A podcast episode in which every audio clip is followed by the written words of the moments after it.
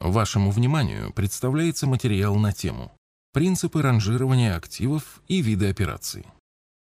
В общем случае инвестиции могут быть осуществлены в следующие виды активов. Долю в бизнесе, в первую очередь посредством приобретения акций, облигации и прочие долговые инструменты, депозиты, недвижимость, товары, золото, нефть и тому подобное, валюту, антиквариат или драгоценности.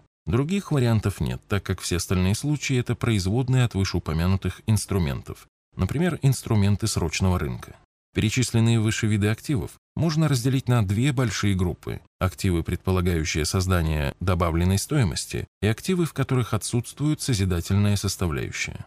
К активам, предполагающим создание добавленной стоимости, относятся бизнес как организация, основной целью деятельности которой является извлечение прибыли, в том числе акции такого бизнеса. Облигации и депозиты как инструмент, в котором заранее определенный денежный поток является платой за пользование заемными средствами.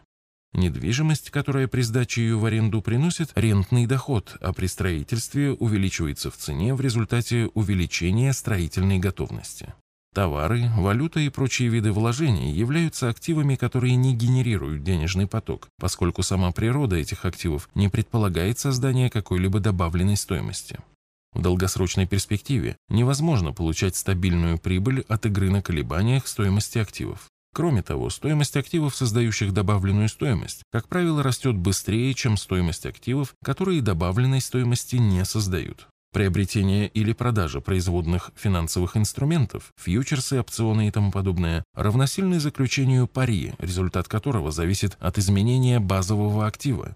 Поскольку компания Арсагера не обладает компетенцией в области угадывания цены того или иного актива на конкретную дату, а также считает, что это в принципе невозможно, в перечень активов, разрешенных к инвестированию, данные активы не включаются. В связи с вышеизложенным, компания Арсагера инвестирует только в активы, предполагающие создание добавленной стоимости. В свою очередь к разрешенным операциям относятся приобретение актива без использования кредитных средств, в том числе предоставляемых брокером, так называемое плечо, продажа актива без использования активов, предоставляемых брокером в долг, именуемый шорт, Основным риском инвестирования в таком случае является неблагоприятное изменение стоимости актива, но сам актив остается в портфеле. При инвестировании с использованием плеча или шорта риски значительно возрастают, поскольку значительное неблагоприятное изменение стоимости актива может привести к его принудительной продаже или вынужденной покупке по невыгодной цене. Также при регулярном использовании плеча или шорта значительно возрастают транзакционные издержки. Однако не стоит забывать, что риск и доходность – две стороны одной медали. При этом каждый инвестор стремится получить максимальную доходность при минимальном уровне риска. С целью определения риска, сопутствующего инвестициям, в компании Арсагера регулярно проводится ранжирование активов, формирование однородных по мере риска групп в рамках одной категории активов. Регулярное ранжирование активов позволяет корректно сравнивать активы между собой, учитывая не только ожидаемую доходность, но и риск инвестиций. Также результаты ранжирования активов являются одним из критериев для определения лимита на актив в портфеле. Ранжирование облигаций формирует 12 групп активов в зависимости от категории эмитента облигаций и значений критериев, используемых при ранжировании. В них входят корпоративные облигации, облигации субъектов Российской Федерации и муниципальные облигации. При наименовании группы первая цифра обозначает категорию активов, вторая – номер группы по уровню риска. Чем она больше, тем выше риск.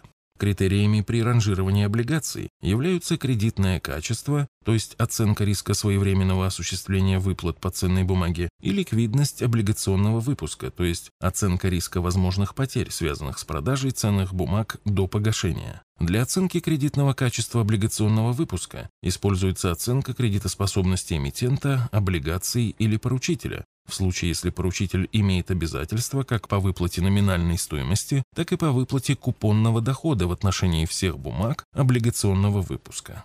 Оценка кредитоспособности осуществляется и на основании внешних оценок, и внутренней оценки на основании разработанных в компании методик.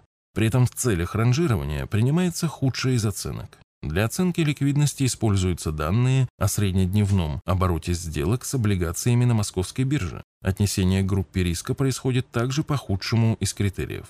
ранжирование облигаций проводится один раз в квартал, а также может проводиться внепланово при изменении внешних оценок кредитоспособности эмитентов по облигационному выпуску либо при размещении новых выпусков облигаций. В соответствии с методикой, разработанной в компании Арсагера для определения кредитоспособности эмитента корпоративных облигаций, используются два финансовых коэффициента, рассчитываемых на основании отчетности. Это показатель обеспеченности долга компании, который рассчитывается как отношение величины чистого долга к собственному капиталу компании и показатель способности компании обслуживать долг, который рассчитывается как отношение прибыли от операционной деятельности, без учета амортизации за вычетом процентов к величине совокупного долга. Финансовые коэффициенты рассчитываются на основании отчетности по МСФО.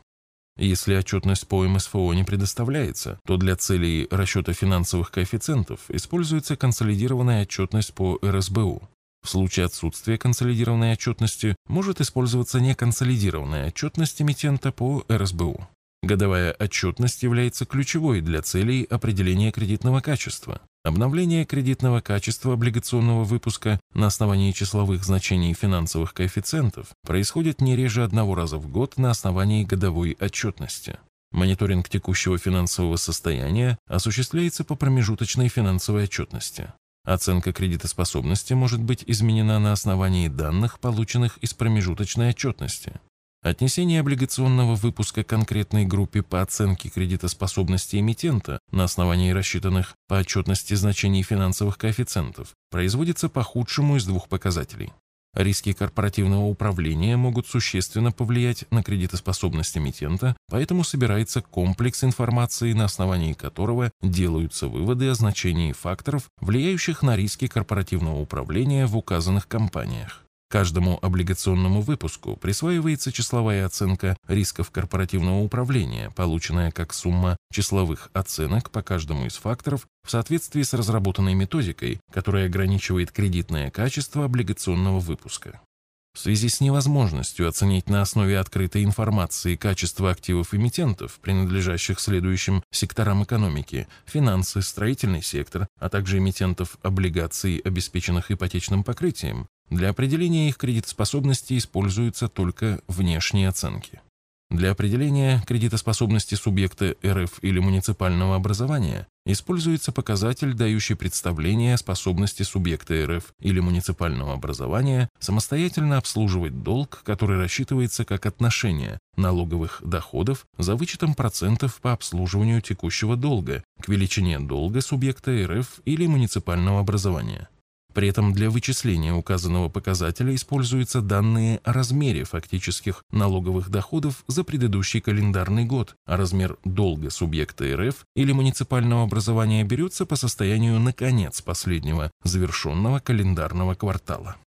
В качестве процентов по обслуживанию текущего долга берутся годовые расходы по обслуживанию текущего долга, рассчитываемые на основании данных о размере и структуре долга субъекта РФ или муниципального образования, при этом ставка по долговым обязательствам определяется экспертно. На основании полученного значения указанного показателя дается оценка кредитоспособности субъекта РФ или муниципального образования. В свою очередь, ранжирование акций формирует пять групп риска в зависимости от значений критериев, используемых при ранжировании. Критериями при ранжировании акций являются капитализация эмитента, характеризует масштаб бизнеса, и ликвидность акций. Капитализация эмитента рассчитывается как произведение числа обыкновенных акций компании, находящихся в обращении на последний торговый день квартала, на цену, посчитанную как средняя арифметическая рыночных цен за последние пять торговых дней отчетного квартала.